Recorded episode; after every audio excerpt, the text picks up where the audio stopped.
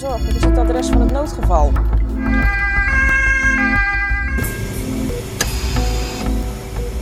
Zo, daar zijn we weer. En welkom bij we weer. aflevering 1 van eh, de Acute Podcast. De podcast van eh, mij, Jordi. Ik ben tweedejaars geneeskundestudent en docent acute geneeskunde.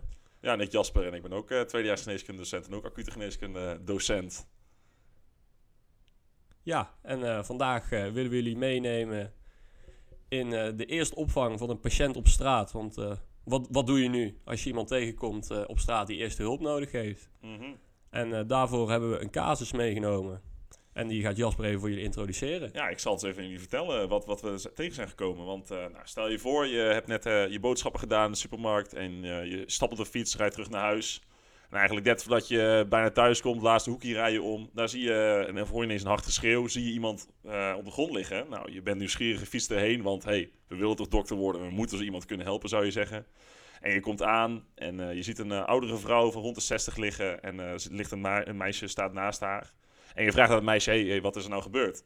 Nou, meisje begint een heel verhaal te vertellen. Komt er eigenlijk op neer dat ze onderweg waren naar de bioscoop. En haar oma begon een beetje raar te doen. Die zakte ineens in elkaar. Ja, we willen dokter worden, Jordi. Hoe, hoe gaan we dit aanpakken? Wat gaan we in godsnaam doen nou? Ja, Jasper, ja, ik denk dat je heel erg schrikt als je even net van de appie terugkomt eh, en, je, en je ziet in één keer iemand liggen. Maar ja, inderdaad, wij willen dokter worden. Je wil misschien wat anders worden, verpleegkundige. Maar ja, je wil iemand helpen. Ja. En hoe gaan we dat dan doen? Die handvaten gaan we jullie proberen mee te geven vandaag. Mhm. Dat berust allemaal op twee pijlers. En die pijlers in de acute geneeskunde zijn treat first what kills first en do no further harm. En met treat first what kills first eh, bedoelen we dat we als eerste de, aandoening gaan behandelen waar mensen het als eerste aan komen te overlijden. Nou, die behandeling die doen we via de ABCDE-methodiek. En eh, nu hoor ik je denken, ABCDE, dat ken ik ergens van, van het alfabet. En dat klopt, maar eh, in deze context hebben, we, hebben we de ABCDE daarvan geleend. En het komt heel goed uit dat de letters van de ABCDE ook direct de meest gevaarlijke oorzaken zijn. Nou, dan do no further harm. Als er al iemand is aangereden, het is al gebeurd het ongeluk, maar we gaan het niet proberen erger te maken. En dat is een van de belangrijkste dingen die we ook kunnen doen. Nou, als je dan zo aankomt bij die mevrouw en je hoort net van de kleindochter dat ze in elkaar gezakt is, wat ga je dan als eerste doen? Wij noemen dat de primary survey. Dus de eerste keer dat je gaat kijken naar je patiënt of naar het slachtoffer, van wat is er aan de hand en eh, wat kan ik daaraan doen? Het doel van zo'n primary survey is eigenlijk de levensbedreigende aandoeningen identificeren en eventueel interventies uitvoeren als dat mogelijk is. Je hebt natuurlijk niet al je spullen bij op straat, je bent niet met de ambulance, je bent niet met al je spullen. Dus het is heel beperkt wat we kunnen doen, maar we kunnen zeker wat doen op straat. En eh, ja, als we dan gaan kijken naar de ABCDE, dan is het denk ik belangrijk om te vertellen waar de letters voor staan. Mhm. De A staat voor de airway, dus dat betekent de luchtweg. Dan hebben we de B, de breathing, de ademhaling. De C is de circulatie. De D is de disabilities, dat gaat eigenlijk eh, over het bewustzijn van de patiënt. En dan de E is environment. En dan eh, gaan we kijken wat er nog meer scheelt aan de patiënt. En bijvoorbeeld naar omgevingsfactoren als temperatuur. En dan, eh, hoe gaan we dan kijken naar deze letters? Dat doen we via de look, listen en feel. Dus we gaan eerst kijken bij elke letter naar ons slachtoffer, naar de speciale dingen waar we dadelijk uitgebreid op terugkomen. Luisteren naar wat voor geluiden iemand kan maken bijvoorbeeld. En voelen, kijk, neem bijvoorbeeld een pols kun je voelen, maar ook een ademhaling kun je voelen. Daar gaan we bij elke letter, staan we daar even kort bij stil. In elke letter gaan we, van de ABCDE gaan we jullie vertellen van waar moet ik op letten en wat kan ik het beste doen. En welke beoordelingen moet ik doen en kan ik daar iets mee in de toekomst? En eh, ja, ik denk dat ik daarmee het woord geef aan Jasper voor de eerste letter. Ja, precies. Nou, een hele goede introductie van wat we, waar we het over gaan hebben. Dus de ABCDE. En inderdaad, ik begin bij de eerste letter. En dat is de A van ja, de airway, ofwel luchtweg. En nou kun je even denken, waarom beginnen we eigenlijk bij de A? Stel je komt aan, iemand is heftig aan het bloeden. Ja, als diegene niet gaat ademhalen, niet kan ademhalen, dat er een blokkade is in de luchtweg, st- stel voor een eh, ingeslikt voorwerp is dergelijks wat de hele luchtweg blokkeert. Of dat kan zijn dat iemand eh, bewusteloos is en daardoor zijn tong inslikt, zoals dat in het mooie Nederlands eh, genoemd wordt. Ja, dan kun je wel met die bloeding gaan bezighouden, maar die gaat op een gegeven moment toch stoppen, want iemand zijn hart gaat stoppen, want diegene haalt geen adem. Dus daarom is eigenlijk die volgorde. En daarom beginnen we ook bij de A. Want ja, als het lucht überhaupt niet bij de longen kan komen, dan heeft het allemaal heel weinig zin om andere dingen in de gaten te houden. Nou, nou ja, je komt dus bij iemand aan. We hebben onze mevrouw waar we bij aankomen. En wat ga je dan eigenlijk doen? Nou, allereerst ga je slachtoffer ga je aanspreken. En aanspreken, dat doe je dan vaak door na, op je knieën naast diegene te gaan zitten. En dan eigenlijk even gewoon kort aan de schouders schudden en vragen: mevrouw, gaat het? Nou, dan kun je eigenlijk twee dingen kunnen dan gebeuren. Logischerwijs of mevrouw reageert of mevrouw reageert niet. Het is vaak in de geneeskunde zo makkelijk. En uh, nou, reageert ze wel, dan weten ze dus bij bewustzijn. Nou, dat is heel fijn, dan kunnen we eigenlijk verder. Maar reageert ze nou niet, dan is ze dus bewusteloos. En dan is eigenlijk al meteen die, I, die A, dus onze luchtweg, is mogelijk bedreigd. Het kan namelijk zo zijn dat, wat vaak gebeurt, waar je in ieder geval zeker rekening mee moet houden, is dat iemand, wanneer dus uh, degene buiten bewustzijn is, doordat alle spieren verslappen, de tong eigenlijk, als degene op de rug, rug ligt, helemaal in de keel zakt. En eigenlijk heel die luchtweg waar wij ons zo zorgen over maken, volledig blokkeert. Nou, dat is natuurlijk erg jammer. En dat zie je op het voetbalveld wel eens gebeuren. Dat mensen dan, hup, hand eh, in, in die mond steken, proberen die tong eruit te halen. Nou, eigenlijk je eerste les die je leert bij zo'n ABCDE-lesje is tot je, wanneer je dat doet, het hartstikke leuke, ziet er heel erg heldhaftig uit. Maar dat heeft zin voor één seconde, want wanneer je je hand weer uit die mond haalt, dan zakt die tong vanzelf weer terug. En dan heb je weer een bedreigde ademweg. Dus uh, nou, daar gaan we het uh, daar nog een stukje meer over hebben. Maar in ieder geval, mocht iemand bewusteloos zijn, dan moet je je zorgen gaan maken over die luchtweg. Um, en dan kun je bepaalde handelingen doen waar je eigenlijk, uh, nou ja, wil je even naar googlen, moet je even naar head tilt chin kijken en jaw thrust. Of je legt iemand gewoon op zijn zij, de stabiele zijligging, wat iedereen wel zou kennen. Uh, dat is in ieder geval wat je daarna moet doen. Dus als iemand bewusteloos is, denk er dan even aan dat mogelijk die tong een probleem kan zijn. Maar we gaan er nu vanuit, mevrouw die is wel gewoon aanspreekbaar uh, en die, die reageert dus tot het allemaal wel, tot ze zich niet helemaal goed voelt. En dan gaan we eigenlijk door met onze A-controle. Nou, allereerst, Jordi zei het al, we gaan eerst kijken. Uh, waar, kunnen we naar kijken? Nou, we kijken allereerst, wat eigenlijk bij de A hoort, is of iemand misschien CWK-letsel heeft, zoals het heet. CWK-letsel, uh, krijgen we een afkorting. Nou, het staat eigenlijk gewoon voor cervicale wervelkolom, oftewel heeft iemand nekwervelproblemen, ne nekpijn, mogelijk dat daar iets misgaat in, in het ruggenmerg, waardoor diegene mogelijk zenuwletsel kan hebben. Nou, dat hoort eigenlijk per definitie bij de A. Uh, omdat wanneer, dat, uh, wanneer je erachter komt, je de rest van je, al je interventies, dingen die je wil gaan doen, moet je daarop aanpassen. Maar daar gaan we een heel andere aflevering over maken. Dat is voor nu veel te diepgaand. Voor nu is het in ieder geval belangrijk om te weten dat je dus ook daaraan moet denken in de A. Nou, daarna, dan zijn we dus, we hebben, we hebben gekeken, is er CVK-letsel, dat is er niet. Dan gaan we door met kijken. En uh, waar, waar kun je alles naar kijken? Nou, het is bijvoorbeeld aangezicht. zijn er bepaalde dingen die daar afwijkend zijn? letsels erop, bepaalde beschadigingen. Um, dat heeft eigenlijk deels dus met de CWK te maken. Omdat als iemand echt hard op zijn gezicht gevallen is, dan zal er waarschijnlijk in die nek ook wel. Er zal een flinke klacht op gestaan hebben.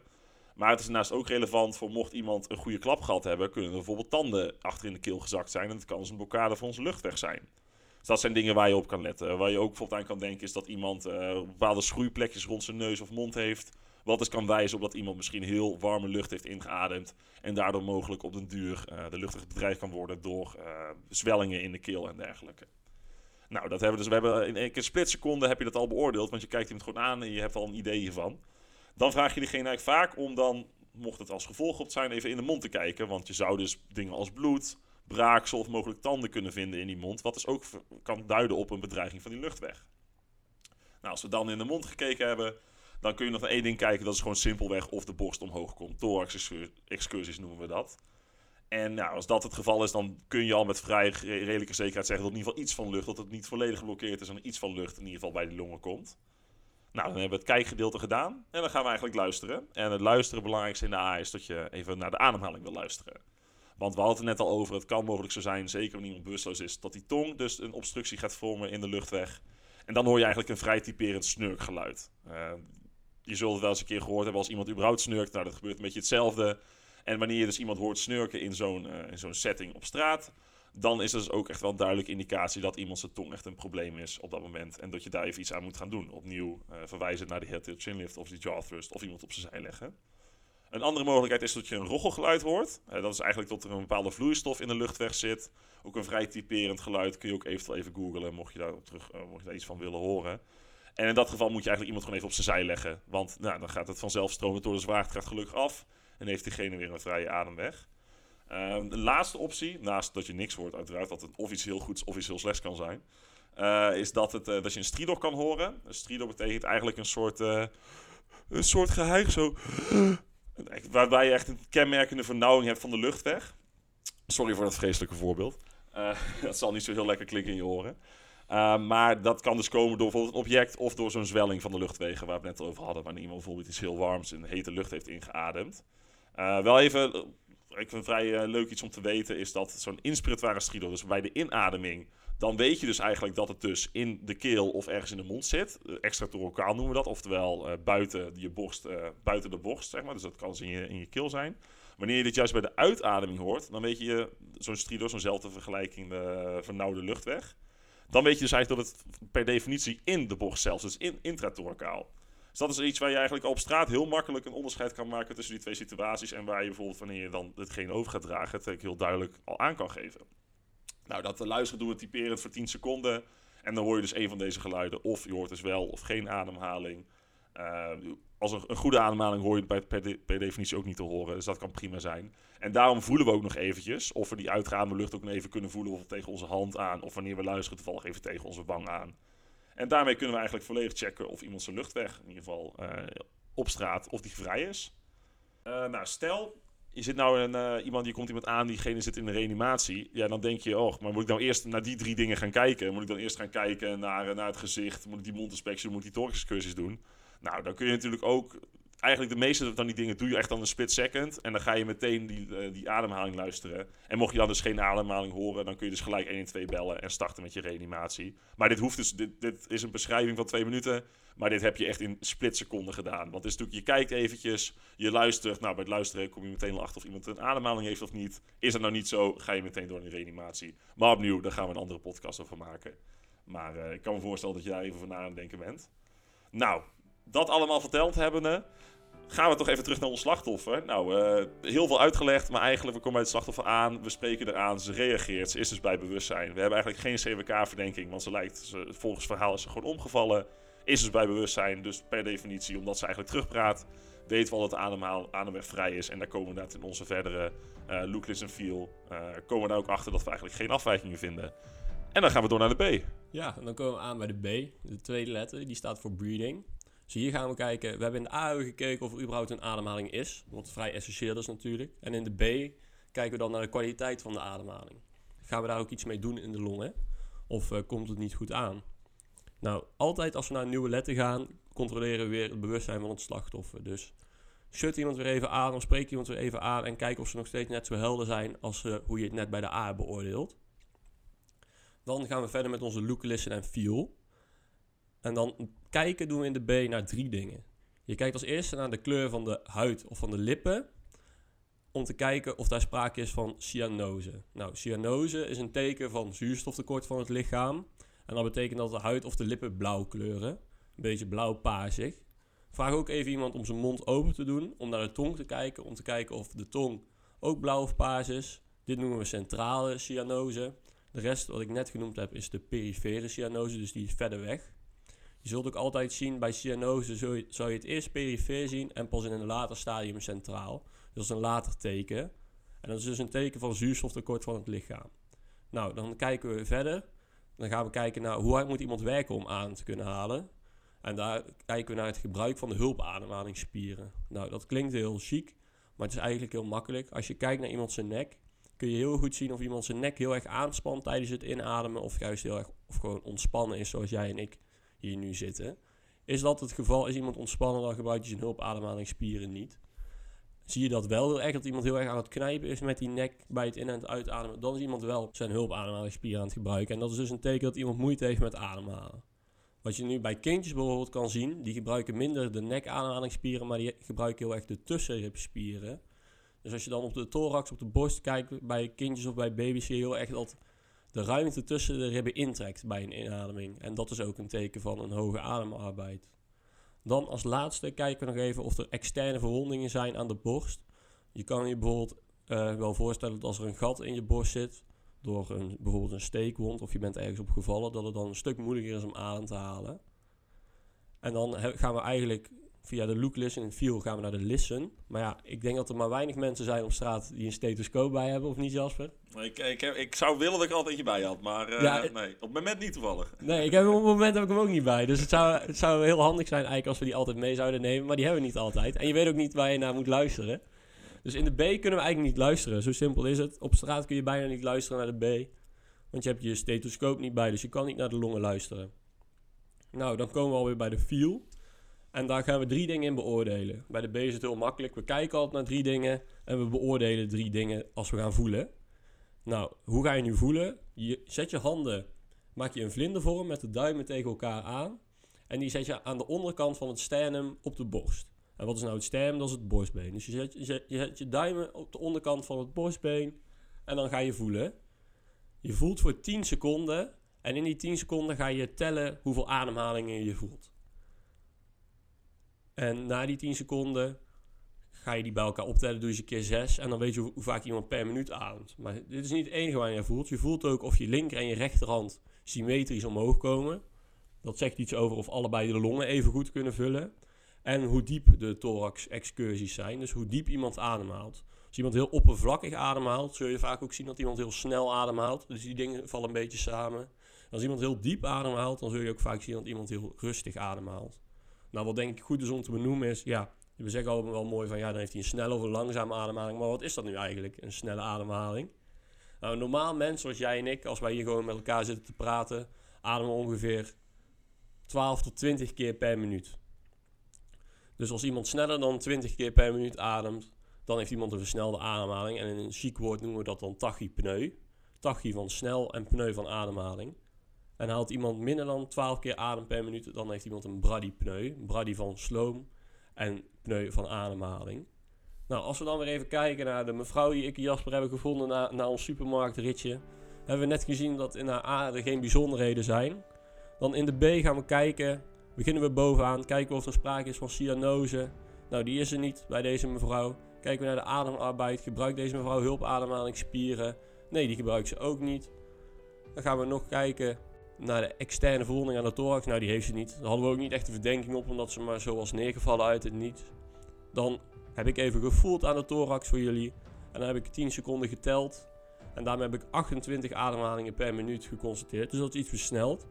Verder waren ze wel symmetrisch. Dus mijn linker en mijn rechterhand kwamen tegelijk omhoog. Dus alle, de longen werken beide mee aan de ademhaling. Maar wel oppervlakkig. Ze ademen dus snel en oppervlakkig wat bij elkaar past. En uh, nu we dit allemaal weten, kunnen we denk ik door naar onze volgende letter. En dat is de C. Yes, zeker. Nou, de C die staat dus voor uh, circulatie, circulation in het Engels.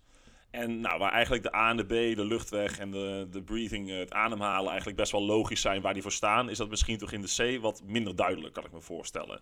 Want ja, circulatie, waar zijn we nou precies naar op zoek? Ook als iemand een hele grote wond heeft, dan zal dat hier wel een probleem opleveren, zou je verwachten. En dat is ook zo. Maar eigenlijk zijn we op zoek, op, in ieder geval naar tekenen van wat we shock noemen. En shock, dat uh, zeker als je wat minder bekend bent, zal je dat een beetje kennen als heel erg schrikken. Maar eigenlijk shock in medische zin is toch wat anders. Eigenlijk betekent shock gewoon, dat kan dus mede zijn bijvoorbeeld dat je heel veel bloed verloren bent. Maar eigenlijk is het gewoon dat je bloedvoorziening, dus die hele circulatie van bloed door je lichaam, niet meer voldoende, voldoende is om al jouw uh, weefsels, alle cellen in je lichaam van zuurstof te kunnen voorzien. En dit kan dus eigenlijk, uh, eigenlijk als heel simpel kijken naar wat, wat veroorzaakt die circulatie. En dat komt dus door je hart, door je vaten en door het bloed zelf. En eigenlijk vanuit deze drie dingen die je hele circulatie voorzien, uh, kunnen, ook, kunnen we ook uh, vijf vormen van shock eruit halen. Nou, ik zal ze nu gewoon even noemen, maar we gaan hier gegarandeerd nog een heel lange aflevering over maken, want over shock kun je heel veel vertellen. De vijf vormen zijn obstructieve shock, een distributieve shock, een cardiogene shock, hypovolemische shock, dat is dus als je te weinig volume hebt, dus bijvoorbeeld een wond gehad hebt, en dissociatieve shock. Nou, die vijf gaan we nu dus niet veel verder op in, daar gaan we dus gegarandeerd later een aflevering over maken. Maar op dit moment gaan we dus die tekenen van deze shock gaan we eigenlijk stuk voor stuk af. En dat is wat we in onze C gaan controleren. En eigenlijk doe je dit, je kunt niet, al, niet alle uh, symptomen, die, of niet alles wat gebeurt in je lichaam bij deze soorten shock uh, herkennen. Maar je kunt in ieder geval weer kijken naar de compensatiemechanismen die je lichaam jou laat zien voor deze type shock. Nou, dus dan komen we aan bij de C. We hebben dus, uh, mevrouw wil opnieuw gaan controleren. En waar gaan we dan als eerst naar kijken? Dat is eigenlijk, we zijn, hebben de A en B gehad. We zijn, we zijn zeker van die luchtweg en dat de ademhaling goed gaat. Of in ieder geval, we hebben even naar gekeken. Dan gaan we nu kijken naar die grote bloedingen die ze mogelijk heeft. Nou, als iemand echt aan het doodbloeden is en die kan je gewoon aanspreken, dan mag je best al wel van tevoren even die wond gaan afdrukken. Dat is op zich geen probleem. Maar mocht het dan iets kleiner iets zijn, dan gaan we ons nu pas in de C gaan we ons echt zorgen maken over die wonden die iemand heeft. Dat doen we al zelf, want we hadden, Jordi zei het net al, dat je eigenlijk altijd iedereen, uh, in, bij, wanneer je opnieuw bij een letter komt, even opnieuw moet checken of diegene nog wel aanwezig is, even aan moet spreken. Nou, we checken zelfs al die bloedingen voordat we diegene gaan aanspreken. Dus inderdaad, check even snel het hele lichaam. Zien we daar ergens wonden die mogelijk voor een probleem kunnen zorgen? Nou, mocht dat wel of niet zo zijn, als het wel zo is, dan moet je met je eigen veiligheid in je achterhoofd die af gaan drukken. Dus als je een eh, t-shirt hebt of handschoenen, stond toevallig bij. Nou, dat is ook weer iets wat je toevallig bij moet hebben. Dan kun je daarmee even dat gaan afdrukken. Maar zorg in ieder geval niet dat je direct in bloedcontact komt. Uh, met vanzelfsprekende redenen. En daarna gaan we dus de slachtoffer aanspreken.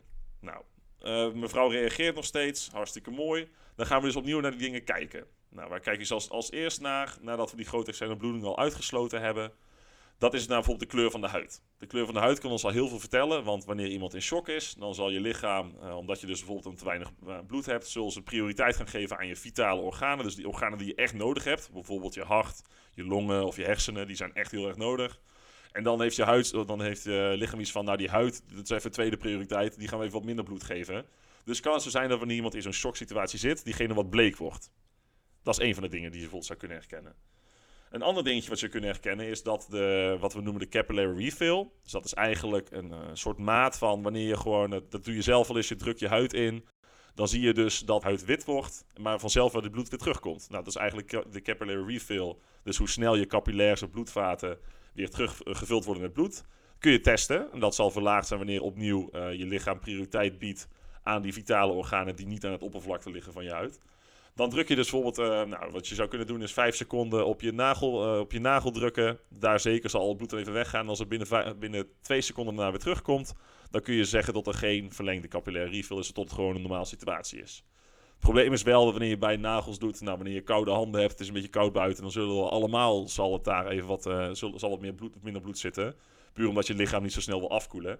Wat je ook kan doen, is als je het op het borstbeen kan checken. Dus uh, op het borstbeen, dat, zit meer uh, in het midden van het lichaam. Dus wanneer het koud is, zal, uh, zal daar niet minder, tenzij iemand dus in een shock zit, prioriteit naar zijn. Dus wanneer je daar ook even 5 seconden op het borstbeen drukt, dan zal, wanneer het dus binnen 2 seconden vanzelf het bloed weer terugstroomt, zal het dus zal laten zien dat iemand in ieder geval minder verdacht is op een shock. En dat kun je dus ook naar kijken. Nou, uh, luisteren, daar gaan we dus volgende naar. Dat kan dus eigenlijk niet. Want ja, je kunt lastig luisteren naar, uh, opnieuw als je geen stethoscoop heeft, naar hoe iemand zijn bloedvoorziening is. Dus daar gaan we ook in dit, in dit geval ook even overslaan. Wat we nog wel kunnen checken, we kunnen nog een paar dingen voelen. Nou, wat is echt het meest typerende? Je kunt iemand zijn hartslag gaan voelen. En dat kun je op meerdere plekken doen. Uh, wanneer je wat ervaring hebt, dan weet je dat uh, een paar bloed, bloedvaten zijn die heel oppervlakkig lopen. Waar je dus met je vingers, dat doe je, vaar, dat doe je altijd met je wijs- en middelvinger, kun je je hand ophouden. Dat is bijvoorbeeld bij je pols. Dat, voel je, dat zie je al vrij typisch altijd in films terugkomen. Dat iemand even op de pols gaat voelen of er nog een hartslag is bij iemand. Nou, dat kunnen we nu ook doen. Dat doe je dan aan de duimkant. Leg je dus je wijs- en uh, middelvinger leg je op de pols. En dat kun je dan voor 10 seconden even voelen. Dan moeten we misschien even zoeken of je, of je het kan vinden. Nou, dat gaan we vanuit, want mevrouw praat ons nog gewoon terug. Dus je zal zeker een pols hebben. Uh, dan gaan we dus nou even op voelen. En dan kun je dus op drie dingen letten. Dat is de kracht. Dus hoe, is, is het een, uh, kun, je echt, kun je het goed voelen, ja of nee? Of is het toch wat verzwakt?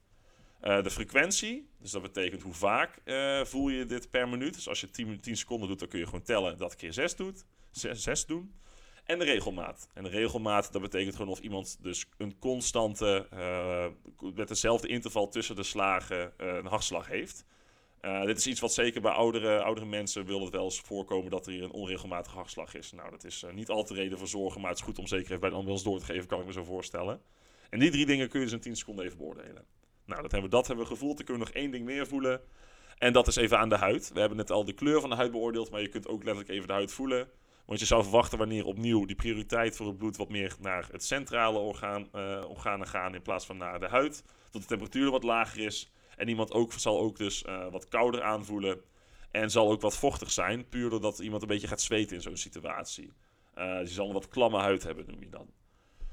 Uh, nou, dit is dus heel wat informatie opnieuw weer. Wat eigenlijk makkelijker is om in deze letter, dat is de C, om eigenlijk de vijf C's te checken. En die vijf C's die staan dan allereerst voor een catastrofale bloeding, catastrophic bleeding. Um, die catastrophic bleeding staat dus voor dat je allereerst even checkt: hey, uh, zijn er dus bepaalde bloedingen waar we het ook over hadden? Allereerst check je: zijn er bloedingen bij, dit soort patiënt, waar we, bij de patiënt of bij het slachtoffer op straat, waar we rekening moeten houden die moet gaan afdrukken? Nou, dat is de eerste C. Daarna kun je dus de volgende C, de color, dus de kleur van iemand gaan beoordelen. Hebben we het ook over gehad. De C staat voor capillary refill, dat is onze derde C die je kan checken. De vierde staat voor Celsius, dus de temperatuur. En de vijfde staat voor cardiac rhythm. Dus dat is dus uh, de vijfde C waar we op kunnen letten. En eigenlijk door deze vijf C's in je hoofd te houden, is het een stuk makkelijker om die gewoon even één voor één af te gaan. En zo de hele C te doen. En dat is dus opnieuw dus eh, om te checken of iemand in shock verkeert. Eh, mogelijk door verschillende redenen. Maar zeker eh, bij een, op straat zal het misschien zijn dat iemand een bepaalde bloeding heeft of iets dergelijks.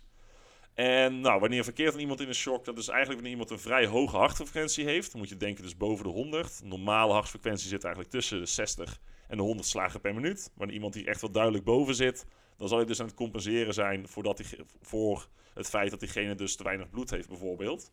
En je verwacht een lage tensie. Dus dat betekent dat iemand niet zo'n krachtige pols heeft. Dus dat je het wel kan voelen, maar het eigenlijk niet zo heel overtuigend is. Nou, zie je nou een combinatie van deze twee symptomen... plus bijvoorbeeld dat iemand dus behoorlijk koud is... Uh, die capillaire refill verlengd is... dat is echt wel een indicatie om even 1 en 2 te bellen... omdat het dus echt wel een, mogelijk een probleem kan zijn. Nou, wanneer we nou kijken bij ons slachtoffer... dan uh, hebben we eigenlijk wel wat tekenen hiervan. Want diegene heeft duidelijk wel een klamme huid... Uh, dus diegene heeft echt wel uh, wat, wat die is wat zweterig. Oogt ook wat bleek, de mevrouw die we gevonden hebben. Alleen haar pols die is wel wat versneld. Hij is 80 per minuut. Maar niet op zo'n uh, range dat we echt denken dat diegene echt uh, een shock heeft. En daarnaast zien we ook niet echt een duidelijke reden daarvoor. Want ze bloedt niet. En eigenlijk ook geen gekke andere dingen. Iemand gaat niet spontaan in shock. Er is er altijd wel een reden voor. En daar hebben we nu eigenlijk geen reden voor. Dus gaan we toch vanuit dat, ondanks dat we dit wel even door moeten geven aan de ambulance, mocht die komen, of ieder geval mocht iemand komen om verder te helpen, uh, is er nu even daar geen reden om echt, om echt heel acuut iets te gaan doen voor deze mevrouw. En dan zijn, we, dan zijn we door de C heen, dan gaan we door naar de volgende letter. Ja, dan komen we alweer aan bij de D. En bij de D, die staat voor disabilities. Daarbij gaan we de, het bewustzijnsniveau van onze patiënt beoordelen. Nou, waar beginnen we altijd mee als we naar een nieuwe letter gaan? Je spreekt iemand aan om te kijken of hij daarop reageert. Nu is dat eigenlijk ook hetgene wat we gaan leren in de D. Want we gaan nu kijken, iemand kan wel reageren op mij aanspreken, maar er zijn natuurlijk heel veel verschillende vormen dat iemand kan reageren. En om dat te kwantificeren gebruiken we de afpu-score. Daarbij staat de A staat voor een slachtoffer dat adequaat reageert als ik hem aanspreek. Dus stel ik deze mevrouw spreek ik aan en ik zeg: Hallo mevrouw, weet u nog waar u bent? Dan zeg ze: Ja, ik zit hier voor de supermarkt. Dan is ze adequaat. Ze weet waar ze is. Ze is georiënteerd in de plaats. Ik kan ook vragen welke dag het is. Dan is ze ook georiënteerd in de tijd. En dat zegt heel iets over het bewustzijnsniveau van de patiënt. Nou, dat is de eerste letter van de afpu. Als ik dan bijvoorbeeld naar de V zou gaan. En ik uh, spreek de slachtoffer aan. Ik zeg: Hallo mevrouw, kunt u de ogen eens open doen? En mevrouw reageert niet met spreken op mij, maar doet alleen haar ogen open. Dan heb ik haar net een verbale prikkel gegeven. En daarop opent zij haar ogen. De V staat dus voor verbal. En daarbij is het dus belangrijk dat de patiënt hoeft niet verbaal te reageren op jou. Maar hij moet reageren op een verbale prikkel die jij geeft. Dus stel ik zeg hallo mevrouw, kunt u de ogen eens open doen? En ze begint om zich heen te bewegen en mij bijvoorbeeld te slaan of weg te duwen. Dat is ook een V. Want daarbij zien we dat iemand reageert op mijn verbale prikkel. Nou, mocht, dat, mocht ze daar ook niet op reageren, gaan we door naar de volgende letter van de afpu. En dat is de P. En die staat voor pain. Daarbij gaan we, gaan we kijken of het slachtoffer wel reageert als we een pijnprikkel toedienen. Nou, de makkelijkste pijnprikkel die we kunnen uitleggen via de podcast is dat je met je knokkels over iemands borstbeen op en neer gaat. Dan mag je best even duwen en best even kracht zetten. En daarmee kun je kijken, als iemand daarop reageert, bijvoorbeeld door te, schreeuwen van auw of uh, door je weg te trekken of weg te duwen, dan scoren ze dus een P op de afpu.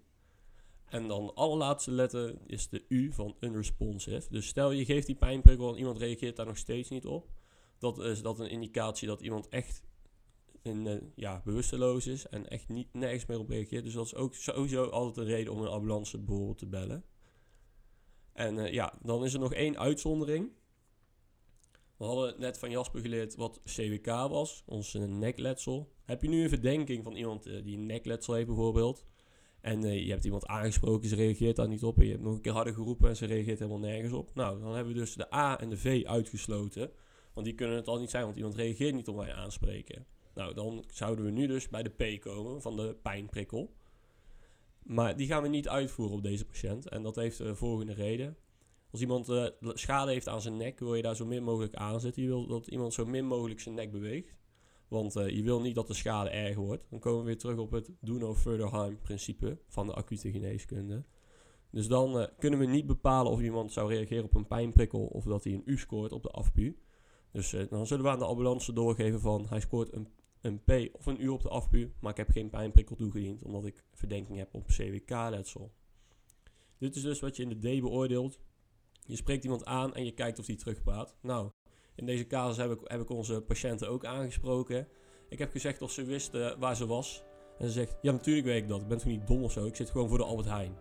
Nou, je kunt aan de reactie zien dat ze vrij helder georiënteerd was. En dat ze heel goed wist waar ze was. En daarom eh, heb ik haar een A gescoord op de afpu. Nu eh, hebben we de D helemaal behandeld. En dan eh, kunnen we over naar de E. Ja, de E die staat voor environment. Wederom vragen we natuurlijk, we zijn weer bij een nieuwe letter, vragen we nog een keer of het slachtoffer nog eh, aanwezig is. Dus we zeggen, hallo mevrouw, gaat het nog? En eh, dat kwantificeren we weer. En dan eh, kijken we eigenlijk via de looklist en de view, kijken we bij de E van top tot teen of we niks gemist hebben in onze primary survey. Dus stel, we hebben de- de A, de B, de C en de D al gedaan. Dan gaan we nog even kijken van top tot teen, hebben we niet iets gemist? Is er nog niet bijvoorbeeld een erge blauwe plek die we ergens kunnen vinden? Of eh, heeft iemand bijvoorbeeld zijn been gebroken, wat ik toevallig niet heb gezien? We kijken iemand nog even helemaal na. En dan eh, ja, bij de feel voelen we nog even aan de huid. Is iemand heel koud? Heeft iemand heel koud? Dan kun je ook gewoon vragen aan een patiënt van heeft u het koud? En eh, waarom zouden we hier naar kijken? Nou, afkoeling is heel ernstig. De, eigenlijk alle patiënten die je op straat vindt, behalve als het bijvoorbeeld buiten 40 graden is, die raken onderkoeld. Vroeg of laat. Dus het is heel belangrijk om te vragen of iemand het koud heeft. En geef iemand dan ook gewoon een jas of een extra deken. Als je bijvoorbeeld op een ambulance moet wachten. Het is heel belangrijk om een patiënt zo warm mogelijk te houden. Want dat kan heel veel complicaties achteraf voorkomen. Nou, ik heb even gekeken voor jullie naar onze patiënt. En het enige wat ik heb gevonden is eigenlijk dat ze een blauwe plek op haar pols heeft van het vallen. Nou, Jasper, nu zijn we de ABCDE rond. En eh, we hebben heel wat klachten gevonden. En eh, met jouw kennis eh, tot nu toe van de geneeskunde, weet jij, heb jij iets waar dit bij zou passen? Nou, ik zou zeker even aan de, aan de kleindochter vragen of mevrouw misschien bekend is met suikerziekte. Want ze raakt toch wat, ze komt wat verward over, eh, is plotseling gevallen, eh, was ook een beetje raar van tevoren aan het spreken. Ze doet wel erg denken aan een, een ja, glucoseprobleem in dat geval, tot ze misschien een lage of een wat hoge suiker heeft. Dat is ook eigenlijk een eh, soort acroniem wat erbij hoort bij die ABCDE. Tot veel mensen ervan maken A, B, C, D, E, F, G. Waarvoor de D, F, G staan voor Don't Ever Forget Glucose. Want dit is toch een heel veel voorkomend probleem. Dat iemand toch even zijn suikers niet goed in de gaten gehouden heeft. En dat zou hier mogelijk een probleem zijn. Dus dat zouden we dan aan de dochter vragen in dit geval. Ja, ik heb het even gedaan. En eh, ja, ze gaf antwoord. Ze zegt, ja, ze heeft eh, volgens mij wel iets eh, van suikerziekte of zo. En daarna heb ik nog de vraag gesteld of ze wel iets heeft gegeten vandaag. Ze zei, nee, we zijn eigenlijk zonder ontbijt de deur uitgegaan. Ja, dat is vragen om problemen. En dat is vragen om problemen bij die weet. Nou, wat kunnen we daaraan doen? Ja, dan zou je eigenlijk iemand gewoon simpelweg, als je er vanuit gaat, we hebben uit het verhaal kunnen halen dat iemand eigenlijk waarschijnlijk een hypoglycemie heeft, dus te weinig suiker in het bloed heeft. Dat is eigenlijk zo simpel als iemand gewoon even wat suikers geven om dat dan op te lossen. In ieder geval voor de korte termijn. En misschien ook even nog even kijken of diegene dan adequaat is in het allemaal wel goed in de gaten houden. Maar dat is iets voor de huisarts misschien. En ja, we, ze hebben toevallig met boodschappen gedaan, dus hebben wij toevallig iets bij wat dit kan oplossen. Nou, ik eh, heb toevallig eh, net eh, in de winkel nog een blikje cola gekocht. Dus Ja, die kunnen we deze ideaal. klinkt zeker ideaal. geven. Ja. Dus eh, in dit geval zou dat waarschijnlijk voldoen. Eh, misschien omdat het een wat oudere vrouw is die gevallen is, zou je nog even willen adviseren om even nog naar die blauwe plek te laten kijken. Of mogelijk heeft ze nog een andere plek pijn. Dat is maar even goed is om achteraan te gaan. Maar in voor de korte termijn verwachten we dat dit probleem opgelost wordt. eh, door gewoon simpelweg even wat suikers toe te dienen. In dit geval met een blikje cola te geven. En dan eh, is ze misschien wat dankbaarder dan in de day toen jij vroeg waar ze was. En hopen dat, ze zo, dat we zo toch goed doorheen gaan komen. Ja, precies. Ja, en dat is eigenlijk precies wat we gedaan hebben in deze kaas. We hebben een blikje cola gegeven. En eh, wat heel belangrijk is om te benoemen is, we hebben het, blikje cola gegeven en we zijn door de ABCDE heen gegaan. En wat dan belangrijk is, is dat je weer eigenlijk van vooraf aan begint. Dus we beginnen weer bij de A, dan gaan we weer naar de B, dan naar de C, en dan naar de D en zo verder. Net zolang tot we eigenlijk eh, zien dat onze patiënt opknapt of dat je bijvoorbeeld een ambulance hebt gebeld en dat de ambulance het van je overneemt. Nou, wat hebben we gedaan? We hebben de mevrouw een lekker blikje cola gegeven en eigenlijk na twee minuten kwam ze alweer eh bij zinnen. En zei ze zelf ook dat ze zich een stuk beter voelde. Daarbij hebben we nog even geadviseerd om langs de huisarts te gaan om Ja. naar de pols te laten kijken. En eh, hebben we onze weg vervolgd. Ja, precies. En eh, zo een, een, eenmaal goed, al goed zou je zeggen. Dat hebben we goed opgelost zo Ja. als dokters in spe, Jordi. Dat was, een hele, hele mooie inderdaad. Ja, nou, Precies. ik denk dat we een hele hoop hebben behandeld in deze podcast. Veel informatie. Dus ik wil het even kort samenvatten. Ja, dus eh, we hebben eigenlijk geleerd dat de acute geneeskunde die berust op eh, twee principes. De treat first, what kills first. Waarvoor we de letters van de ABCDE gebruiken in die volgorde. En de do no further harm. Dus bijvoorbeeld als iemand een nekletsel heeft, willen we dat gewoon niet erger maken. Nou, we hebben jullie de ABCDE-methodiek proberen mee te geven. En die is dus onderdeel van de primary survey. En dat is dus hoe, hoe we beoordelen of we iemand bijvoorbeeld in moeten sturen naar het ziekenhuis. Of dat we er zelf iets aan kunnen doen. Zo bijvoorbeeld bij een, eh, een hypo, bij een te laag suikergehalte. Nou, en dan wat we eigenlijk vaak zien is eh, dat mensen zeggen van... Ja, het is eigenlijk wel eh, interessant, want... eh, ik heb- weet nu allemaal wel van ze heeft een te snelle hartslag of ze heeft een te snelle ademhaling. Wat kan ik daar nu eigenlijk mee doen?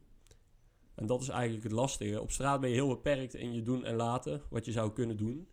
Dus eigenlijk het belangrijkste is van, je hebt het gezien, dus geef het ook door aan een ambulance die je eventueel gebeld. Die, heeft, die hebben veel meer middelen om daar iets aan te kunnen doen. Dus eh, we willen het in dit stadium willen we het heel graag signaleren. En als we iets aan kunnen doen, heel graag. Maar als we het niet kunnen doen, ja, helaas. Dan kunnen we het nog niet doen. Maar dan kunnen we in ieder geval zorgen dat het in de tweede lijn sneller gebeurt. Lijkt me net een goede, eh, goede conclusie. Dus dat is net een stukje wat je bevindingen doorgeven aan de ambula- ambulance.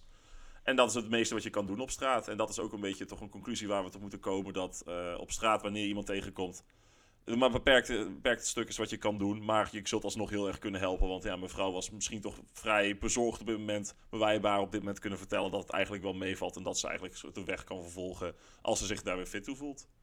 Ja, inderdaad. Nou, dan zijn we eigenlijk eh, door aflevering 1 eh, heen, Jasper. Ja, Wat nou, vond je ervan? Ja, het is leuk om te doen. eh, zo, eh, ik, ik hoop dat mensen het leuk vonden om te luisteren, dat ze er wat van hebben kunnen leren. Dat is, eh, dat is toch het belangrijkste om een beetje deze, ja, de bekendheid met wat, wat je nou kan doen, om daar mensen toch bekend mee te maken. En hopelijk hebben we zo een beetje inzicht kunnen geven in de cultuurgeneeskunde. Ja, nou, daar sluit ik me helemaal bij aan. En daarom ook, als je het leuk vond, laat even een review achter. Of geef ons even 5 sterren op Spotify. Zo, even, even pluggen, hartstikke goed. En laat ons vooral ook even weten waar jij misschien in de toekomst graag wat meer over wil weten. En dan zullen we dat voorbereiden en mogelijk een aflevering over maken. ja, precies. Volg ons even op Instagram, de Acute Podcast. Daar kun je altijd in onze DM vertellen als je iets wil weten. Of eh, als je een idee hebt voor een andere leuke aflevering. Alle suggesties zijn welkom. Alle gasten zijn welkom. Heel Nou, goed. Bedankt voor het luisteren. En Yes. dan zeggen we zoals altijd... Houdoe, Houdoe, hè?